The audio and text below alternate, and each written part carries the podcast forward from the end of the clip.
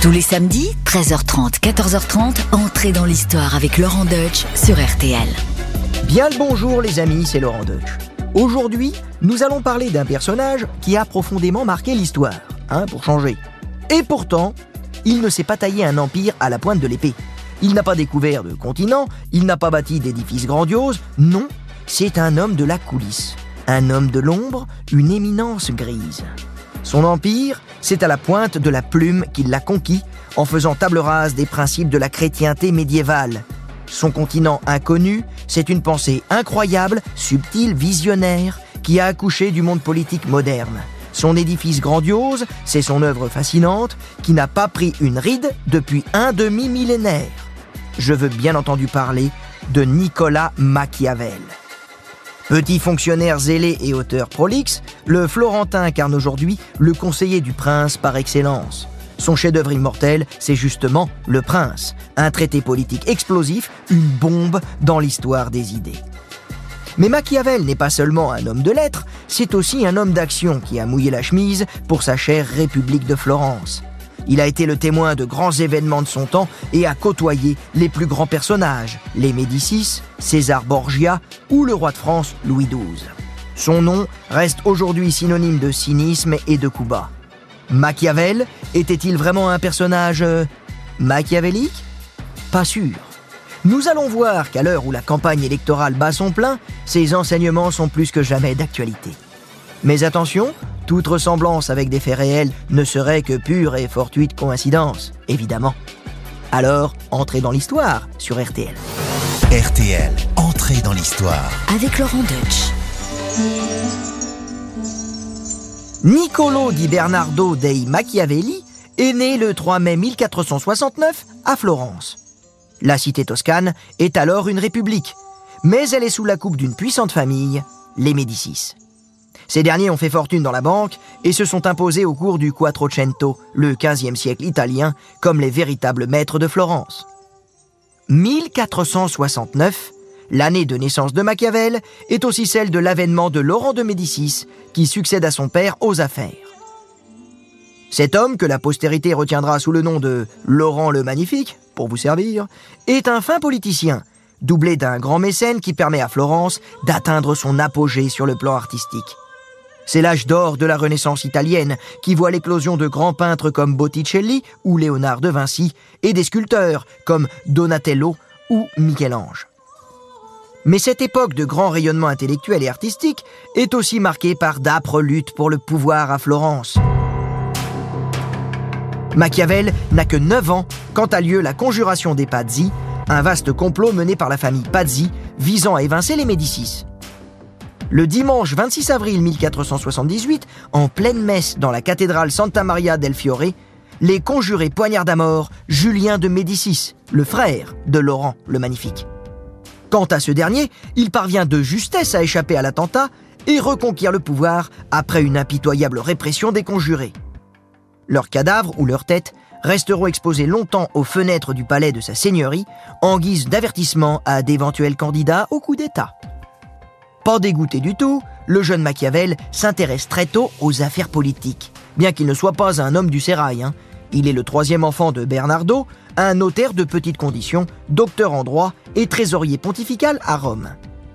Mais le jeune Machiavel a d'autres richesses, celles de l'esprit, la lecture, la culture. Il dévore des traités entiers de philosophie politique d'auteurs antiques comme Cicéron, Sénèque, Tite-Live ou encore Lucrèce, qu'il recopie et annote abondamment. Il écrira un jour Pour prévoir l'avenir, il faut connaître le passé, car les événements de ce monde ont en tout temps des liens autant qui les ont précédés. Créés par les hommes animés des mêmes passions, ces événements doivent nécessairement avoir les mêmes résultats. Bref, la sagesse des antiques est une chandelle qui éclairera toujours Machiavel pour disséquer les troubles de son temps. Et il n'en manque pas. Ses années de jeunesse et de formation sont marquées par le soulèvement de la ville de Pise, qui sert de port à Florence et qui veut s'affranchir de sa tutelle.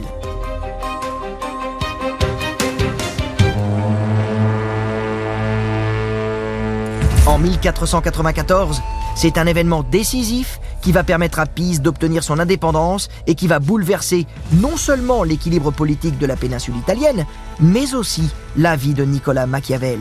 Cet événement, c'est l'arrivée fracassante d'envahisseurs considérés comme des barbares, à l'époque, les Français.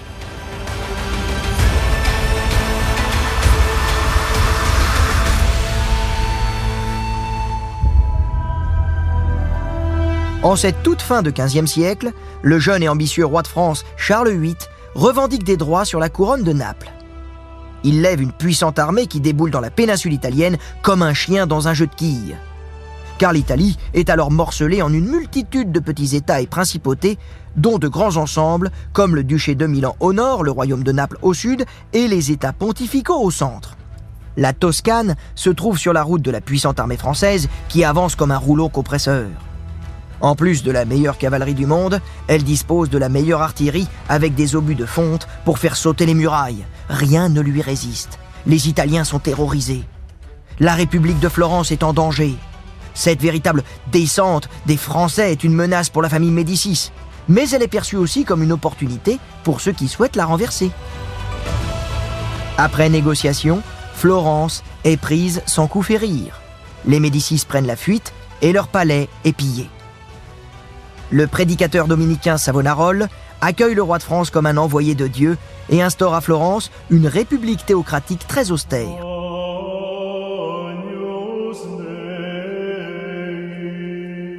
La ville vit alors au rythme des processions religieuses.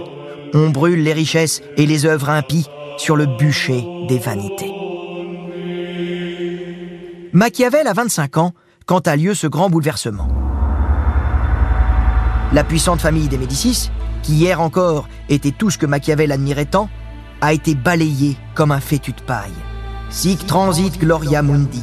Ainsi passe la gloire du monde. Cet événement est riche d'enseignements pour le jeune Machiavel, qui comprend vite que la conquête du pouvoir est une chose, mais que sa conservation en est une autre. C'est un art subtil qui impose un équilibre entre fermeté et compromis, un véritable exercice de funambule où l'on peut tomber à tout moment. L'habituel défaut de l'homme est de ne pas prévoir l'orage par beau temps, écrira-t-il un jour. Ou encore, on ne doit jamais laisser se produire un désordre pour éviter une guerre, car on ne l'évite jamais, on la retarde, à son désavantage. Il écrira aussi, une guerre qu'on évite est seulement différée au bénéfice de l'adversaire. Machiavel est d'ailleurs l'un des premiers à pointer les défaillances de Florence dans le domaine militaire. Le système du mercenariat et des condottiere, employé par les princes italiens, a fait son temps face aux puissantes armées des grandes nations comme la France, l'Espagne ou le Saint-Empire. La République de Florence va devoir évoluer si elle tient sa survie dans le nouvel échiquier politique européen, où la péninsule italienne apparaît comme une proie facile, un grand gâteau à se partager.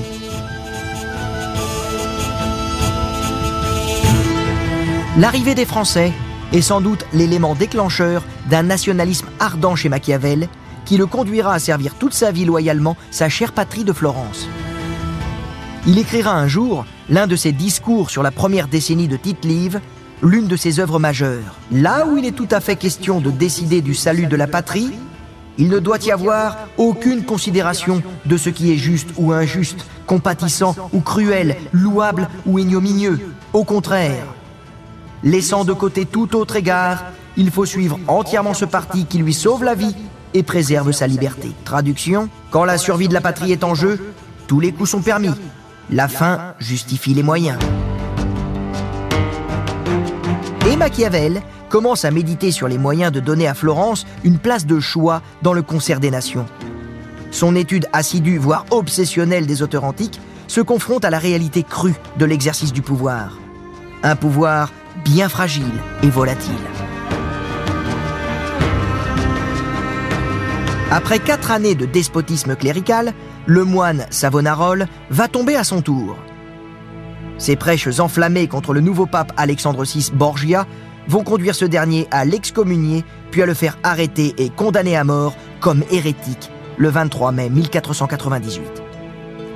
Machiavel a vécu cette chute aux premières loges de l'administration florentine Il poursuit sa formation auprès de Marcello Virgilio, son ancien maître de littérature grecque et latine, devenu premier chancelier et secrétaire de la seigneurie de Florence en pleine vacances du pouvoir. Machiavel occupe alors un poste subalterne, mais il peut observer les convulsions d'une république vulnérable et instable. Quelle fin de siècle palpitante en Italie Un Borgia est assis sur le trône de Saint-Pierre. Les Français rebattent les cartes du nord au sud de la péninsule et un jeune fonctionnaire prend des notes en attendant son heure. Nicolas Machiavel.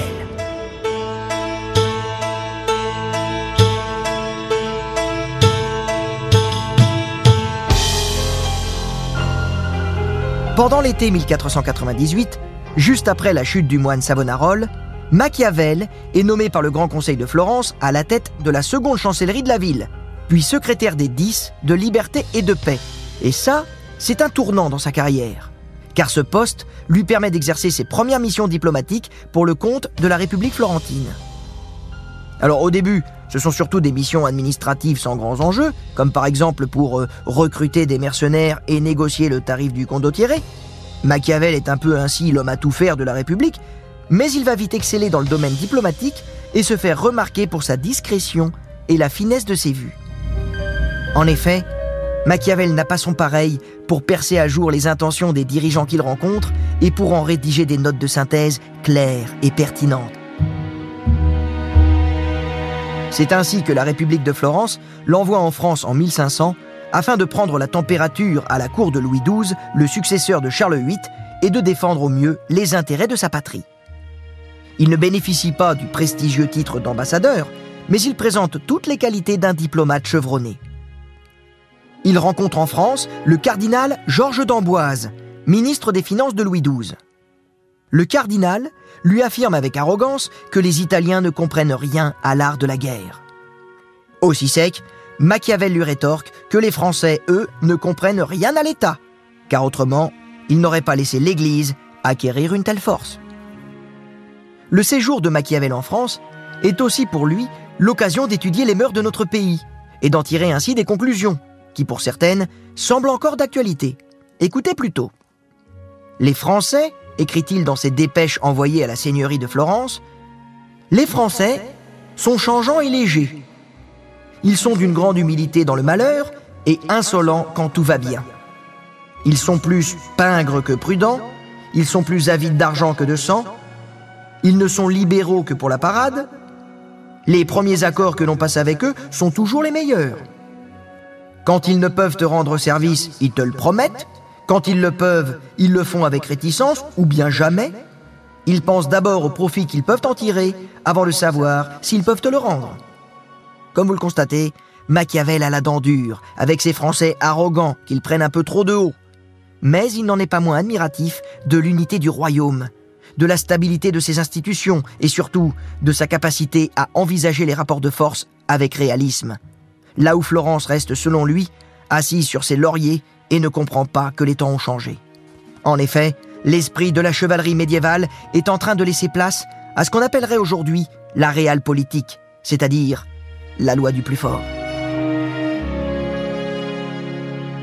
Florence croit que son seul prestige suffira à convaincre les Français d'agir en sa faveur dans le conflit qui l'oppose à Pise. Mais Machiavel écrit avec une extraordinaire lucidité Tout cela est inutile parce que les Français tiennent un autre langage et voient les choses avec d'autres yeux que ne les considère celui qui n'est pas venu ici. Ils sont aveuglés par leur puissance et par les besoins immédiats. Ils n'ont d'estime que pour ceux qui sont puissamment armés ou prêts à leur donner de l'argent. Traduction Les Français n'entendent que le langage du canon ou celui de l'or. Machiavel effectuera aussi des missions diplomatiques en Allemagne, où il fera part de ses observations sur le caractère de ses habitants.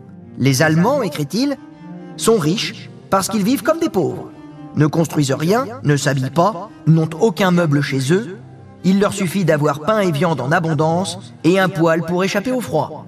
En clair, les Allemands ont du fric, mais ils vivent comme des ploucs. Et encore, Machiavel les a jamais vus se balader à la plage en claquettes chaussettes. Ami du bon goût quand tu nous tiens. Mes hommages, mes amis germains. De retour en Italie, Machiavel est poussé par des vents favorables, car son protecteur, Pierre Solderini, est élu gonfalonier de Florence.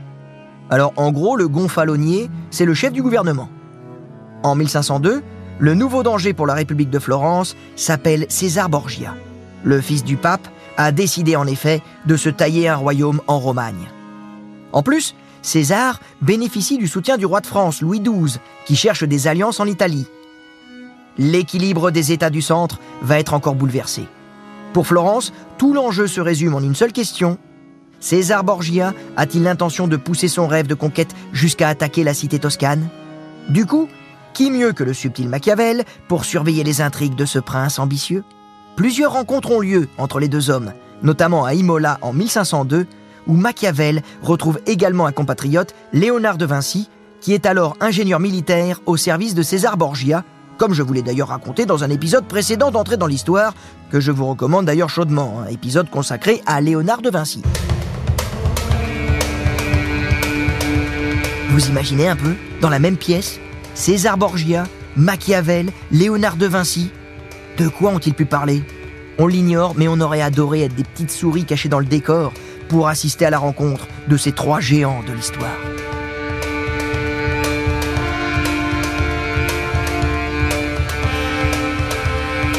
Machiavel va avoir une autre occasion d'observer de près ce grand fauve impitoyable et cruel qu'était César Borgia.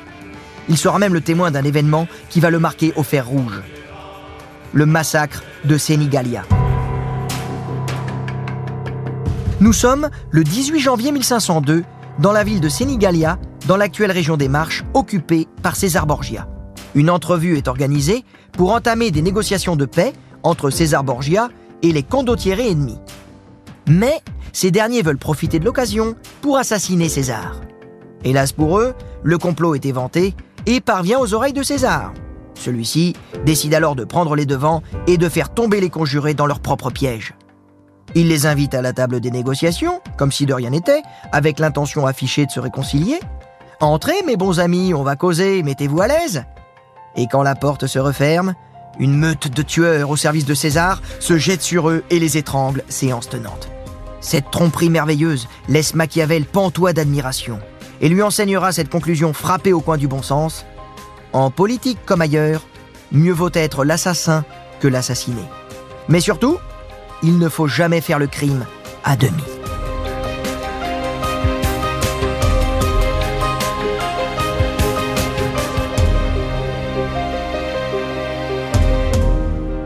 Au contact de César Borgia, Machiavel s'interroge sur les moyens de conserver le pouvoir, un thème qui l'obsédera toute sa vie. Car après les Médicis, après Savonarole, il assiste aussi à la chute de César Borgia, un autre colosse aux pieds d'argile, dont le pouvoir ne reposait que sur le soutien de son père le pape et sur celui du roi de France. Décidément, les antiques avaient bien raison. Il n'y a pas loin du Capitole, à la roche tarpéienne. D'ailleurs, Machiavel va en faire le douloureux constat pour lui-même. Nous sommes en juin 1509. Il est alors au sommet de sa carrière gouvernementale. Florence reconquiert Pise en partie grâce à l'armée qu'il a levée. Mais malgré tout, pour lui, c'est le début de la fin.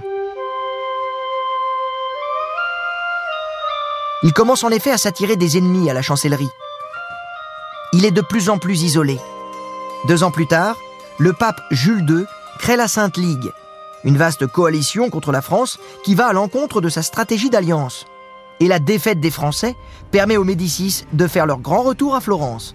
Comme toujours, lorsque le pouvoir change de main, on fait le ménage dans les rangs des fonctionnaires qui ont mal choisi leur camp.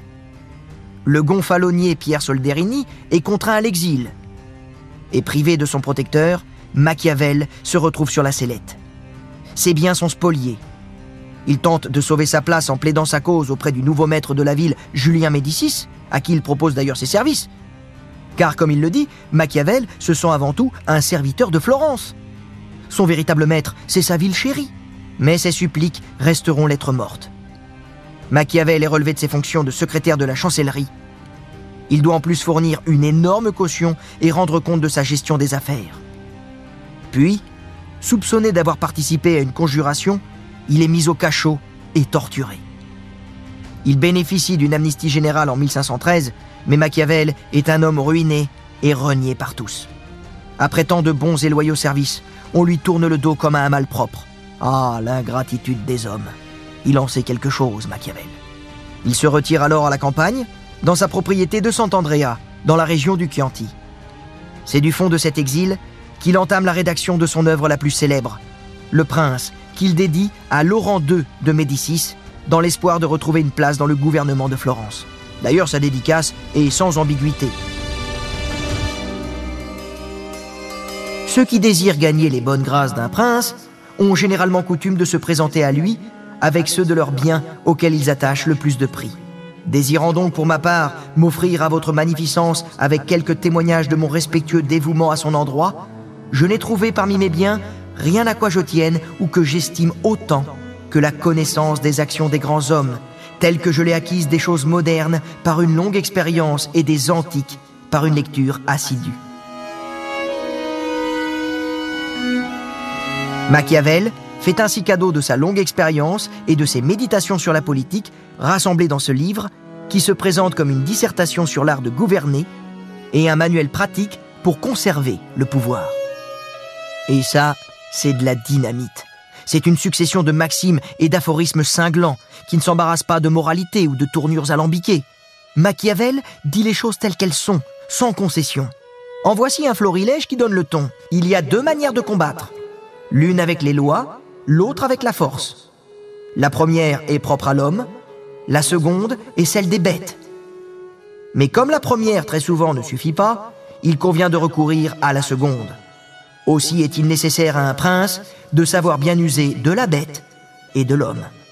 En d'autres termes, quand les lois sont impuissantes, il faut recourir à la force. Autre pépite, contenter le peuple et ménager les grands, voilà la maxime de ceux qui savent gouverner. Ou encore, il est plus sûr d'être craint que d'être aimé. Et écoutez celle-là, elle est pas mal non plus. Celui qui dirige un État doit déterminer et exécuter tout d'un coup toutes les cruautés qu'il doit commettre afin qu'il n'ait pas à y revenir tous les jours et qu'il puisse, en évitant de les renouveler, rassurer les esprits. Ah oui, ça calme. Hein. Et forcément, autant de franchise, de cynisme, hein, diront certains, ça tranche avec les vertus théologiques de la chrétienté, à savoir la foi, l'espérance, la charité. Et voilà pourquoi Machiavel restera toujours un auteur suspect aux yeux de l'Église. Car il fait sauter un énorme tabou en pointant une évidence. La volonté politique est une chose, la réalité en est une autre. Machiavel ne juge pas ce décalage. Il en prend tout simplement acte, sans hypocrisie. Il faut composer avec la méchanceté des hommes. C'est un paramètre comme un autre. C'est comme ça, c'est tout. Et là, c'est tout l'idéal médiéval énoncé par les écrits de saint Thomas d'Aquin qui s'effondre d'un trait de plume. On entre de plein pied dans l'ère de la politique moderne où tous les coups sont permis. Surtout les coups bas et les coups tordus.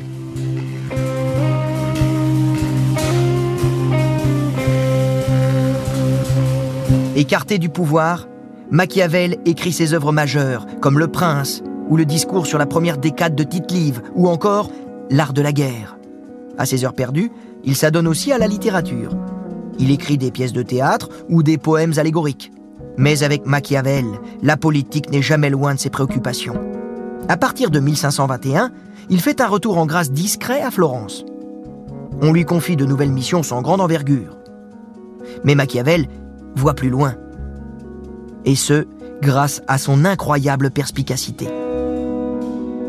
Il sent en effet que l'Italie va devenir un énorme champ de bataille où vont s'affronter Charles Quint et François Ier. Et évidemment, les Médicis vont encore faire les frais de cette descente des barbares en Italie. Le pouvoir vacille, une révolte éclate, et les Médicis sont contraints à la fuite en 1527. Ainsi, une nouvelle république est instaurée. Machiavel aura tout juste le temps d'assister à cet énième rebondissement dans l'histoire de sa chère ville. Il meurt quelques semaines plus tard, le 21 juin 1527, d'une péritonite. Une légende raconte que juste avant de rendre son dernier soupir, il aurait eu une vision des bienheureux du paradis en pauvres airs, blêmes et déguenillés, et des damnés de l'enfer parmi lesquels se trouvent Platon, Tacite et tant de héros de l'Antiquité. Du coup, Machiavel aurait dit préférer aller en enfer afin de pouvoir discuter pour l'éternité avec ces hommes d'élite qui ont une si haute opinion de l'État, plutôt que de s'ennuyer ferme au paradis avec des ravis de la crèche. Sacré Machiavel.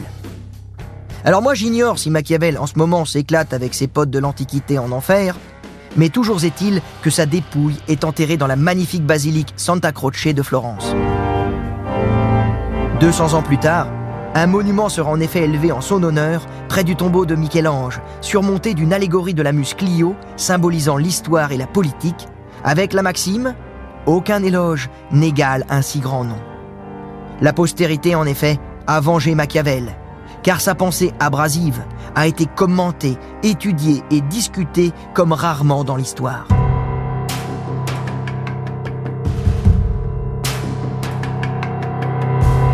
Elle n'a cessé d'inspirer les hommes d'État ou les penseurs politiques à travers les siècles. Le philosophe anglais Francis Bacon écrit ⁇ Nous sommes très redevables à Machiavel et à d'autres auteurs de ce type qui, ouvertement et sans feindre, annoncent et décrivent ce que l'homme fait et non ce qu'il devrait faire. Le nom de Machiavel a souvent été associé à des hommes calculateurs et impitoyables, et même à des femmes, comme par exemple Catherine de Médicis, à qui l'on fait porter la responsabilité de la Saint-Barthélemy, et sans doute injustement, comme je vous l'ai raconté, dans un autre épisode d'entrée dans l'histoire. C'est d'ailleurs à son propre père, Laurent II de Médicis, qu'est dédié le prince. L'ombre de Machiavel plane également sur la figure du cardinal de Richelieu, jamais à court de manigance pour renforcer l'État. La politique consiste à rendre possible ce qui est nécessaire. C'est ce qu'écrit Richelieu dans son testament politique, mais on dirait du Machiavel dans le texte. Plus récemment, c'est le président François Mitterrand que l'on a comparé à Machiavel au point de le surnommer François le Florentin. D'ailleurs, son premier ministre pendant la cohabitation, Édouard Balladur, a écrit en 2006 un essai intitulé Machiavel en démocratie, dans lequel on lit Le mérite de Machiavel est d'avoir mis fin à l'hypocrisie des bons sentiments. Le premier, il a décrit les méthodes du pouvoir, la lutte pour sa conquête et l'affrontement des ambitions égoïstes, rien d'autre. Ah, c'est qu'il en savait quelque chose, des ambitions égoïstes dans la conquête du pouvoir. Pensait-il alors à un autre Nicolas qu'il a lâché en pleine campagne présidentielle en 1995 Qui sait, moi, j'en dirai pas plus. Mais aujourd'hui alors, qui serait le Machiavel de notre temps, à votre avis? Qui est prêt à tous les coups tordus pour conquérir le pouvoir? Moi, j'en sais rien, hein. je voudrais pas avoir de problème avec qui vous savez. Enfin, je vise personne, hein, chacun se fait son idée. Moi, j'ai envie de passer une bonne après-midi sur RTL.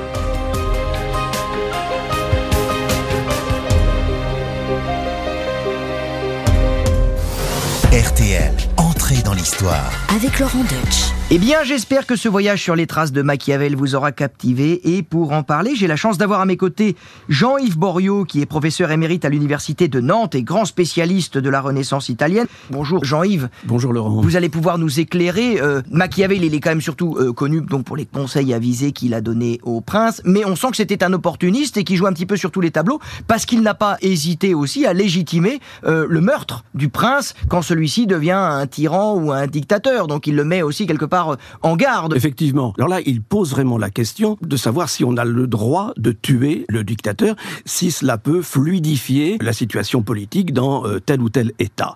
Et là, il s'appuie sur Saint Thomas, qui est évidemment une autorité incontournable dans ce domaine-là, où Saint Thomas finit euh, par dire que, ma, foi, si vraiment le dictateur est insupportable, on a le droit de euh, le tuer. Et là, Machiavel, qui connaît bien la question, va reprendre le problème que l'on pose hypocritement à la Renaissance, de savoir si oui ou non les assassins de César, Brutus Cassius, avaient le droit de faire ce qu'ils ont fait. Et selon la réponse que l'on apporte justement à cette question-là, on se place du côté de ceux qui sont partisans de l'exécution du dictateur ou de ceux qui euh, tolèrent l'existence de ce dictateur aussi sanglant fut-il. Alors, lui, il va parler en spécialiste parce qu'il a connu quelques années auparavant la fameuse conjuration des Pazzi contre les Médicis hein, en 1478. Pazzi, grande famille de Florence, essaie de tuer les Médicis qui ont bloqué le système républicain. Alors, ils vont en tuer un, ils vont échouer à tuer euh, son frère, et euh, ils vont se promener dans les rues de Florence en criant liberté, liberté, mais ça ne suffit pas. La conjuration ne s'appuie sur aucun consensus populaire et les Pazzi vont finir euh, de, de, manière tout à fait ignominieuse. Ils vont être tués. Le vieillard, le, patriarche euh, de la famille Pazzi sera suspendu aux fenêtres de la tour de la Signoria. Son corps sera dépecé. Donc il en pensait quoi, la Machiavel? Il n'y avait pas l'assentiment populaire. Si on veut réussir une conjuration, il faut avoir une assise populaire. Il ne faut pas qu'il y ait trop de monde dans la confidence. Il donne des conseils techniques en s'abstenant évidemment de répondre très clairement à euh, la question. Mais Diabolique. C'est ah, machiavélique. C'est machiavélique. Le nom lui va si bien, ce ah nom éponyme qui lui va si bien à Machiavel. Ce qui est amusant, c'est qu'il était comme un fonctionnaire aussi de, de la République. On sent les conseils adressés au prince, mais en tant que fonctionnaire de la République. Est-ce qu'il a aussi expliqué les mécanismes de la République euh, dans ses fonctionnements Oui, on a, on a la chance d'avoir un ouvrage qu'il n'a pas eu le temps de, de terminer, c'est le décade de Tite-Livre. Et là, il s'adresse aux républicains. Il leur dit la République vraiment ne fonctionnera que s'il y a dans l'État deux factions qui s'opposent, évidemment sans sombrer dans la violence. Hein. Mais c'est là la garantie de la liberté des citoyens. Et il s'intéresse d'extrêmement près au mécanisme de euh, cette République qu'il connaît évidemment très très bien de l'intérieur. Et maintenant, on va s'intéresser en compagnie de, de, Jean-Yves Boriot à qui était vraiment euh, Machiavel? Moi, il y a un truc qui m'a frappé avec lui, c'est que dans sa manière de penser, il est un homme du Moyen Âge, c'est-à-dire pour lui, l'homme est fondamentalement mauvais. Quoi. On est bien loin des idées de la Renaissance. Oui, alors lui euh, pense effectivement que l'homme est, mauvais, comme vous le disiez, mais chez lui, il n'y a aucune transcendance. Hein. C'est-à-dire qu'il ne fait jamais appel au, dogme de, de, l'Église. Hein. il a pu constater pendant sa carrière que les hommes étaient euh, mauvais. en effet, qui est ce, Machiavel? Euh, C'est un diplomate, hein, issu d'un milieu de ce que nous appellerions nous aujourd'hui la moyenne bourgeoisie. Ces études, nous ne les connaissons pas. Là, il y a, y a une dizaine d'années, on ne sait pas exactement ce qu'il a fait, mais enfin, on le voit apparaître très très vite, il a dû être poussé, pistonné, comme nous dirions aujourd'hui, par euh, des républicains importants, et il est secrétaire de la seconde chancellerie, comme ça, tout d'un coup, c'est-à-dire qu'il a un poste diplomatique très très très important. Il va être envoyé en mission un peu partout. Hein.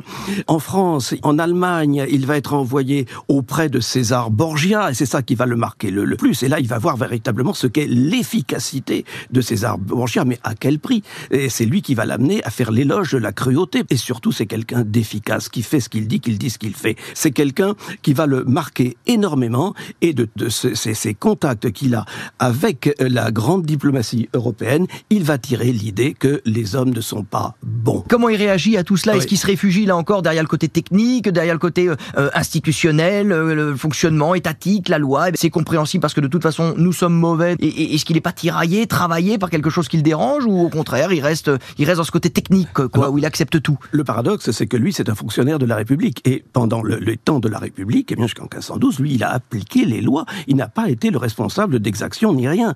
Chez lui, tout cela est théorique. Hein. Euh, cet éloge de la cruauté, cet éloge de, de, l'efficacité euh, qui occupe le centre de son livre Le Prince, tout cela demeure de l'ordre de la théorie. Euh, ce ne sont pas des choses qu'il a appliquées. Il n'y avait pas un pouvoir décisionnaire, bien entendu. Il évolue en temps de guerre. Est-ce qu'il veut trouver C'est un prince qui fédère tous les princes d'Italie, notamment d'Italie du Nord, pour pouvoir s'opposer aux barbares. Et les barbares, ce sont les Français. Hein. Les Français de nos guerres d'Italie, là, d'un point de vue italien, on voit débarquer, on voit déferler des soudards qui viennent régulièrement envahir l'Italie. Et lui, veut trouver des solutions efficaces pour aller contre, justement, ce déferlement récurrent. De là, cet éloge de, la cruauté nécessaire pour le prince. Comment il était euh, euh, dans l'intimité? Il était marié, il avait des enfants, c'était un mari, un papa aimant euh? Il était marié, il avait des enfants, et c'était un, un mari, on va dire, lointain. Hein. D'abord, il était souvent envoyé en mission par euh, par Florence, hein. mais euh, c'est quelqu'un qui n'a qu'assez peu euh, côtoyé ses enfants, qui a délaissé sa sa femme et qui a été amoureux à la fin de sa vie d'une très belle actrice parce que il était auteur de théâtre Machiavel et ça on l'oublie un peu trop souvent. Il a écrit des, des, pièces inspirées des pièces antiques, la Clydia, la Mandragore. Il a, il a écrit un, un conte, Belphégor, etc. Et il était surtout connu à la fin de sa vie, avant Hein, le retour de la République, euh, donc dans les années 26-27, il était connu dans la ville de Florence comme un très bon vivant, hein, quelqu'un qui dépensait un argent qu'il n'avait pas constamment dans les estaminets, tout ce que vous voudrez, et c'était un très bon auteur de théâtre. Il a eu de vrais succès en tant que tel, et son activité de théoricien politique, elle se faisait sous le manteau, c'est-à-dire que le prince circulait, circulait à l'état de manuscrit, et euh, ma foi les Médicis en avaient des exemplaires, et les, les, gens qui comptaient en avaient des exemplaires, mais ça, le prince de sera édité qu'après sa mort. Et donc c'est l'idée, c'est l'image qu'il laisse dans la ville de Florence. Jean-Yves Borio, je rappelle que vous êtes vraiment un des grands spécialistes de la Renaissance euh, italienne, auteur de biographies sur Machiavel, mais aussi apparaître, je crois, le mois prochain, une biographie sur un des autres grands esprits de la Renaissance, à savoir Léonard de Vinci. Effectivement, le 12 mai prochain. Chez, Perrin. Et voilà, entrer dans l'histoire, c'est fini pour aujourd'hui, mais je vous rappelle que chaque vendredi, vous pouvez découvrir en exclusivité un nouvel épisode d'Entrée dans l'histoire en podcast. Alors, si vous n'avez pas encore écouté les épisodes précédents, sachez qu'ils sont tous disponibles à la réécoute. N'hésitez pas à vous y abonner. À bientôt sur RTL.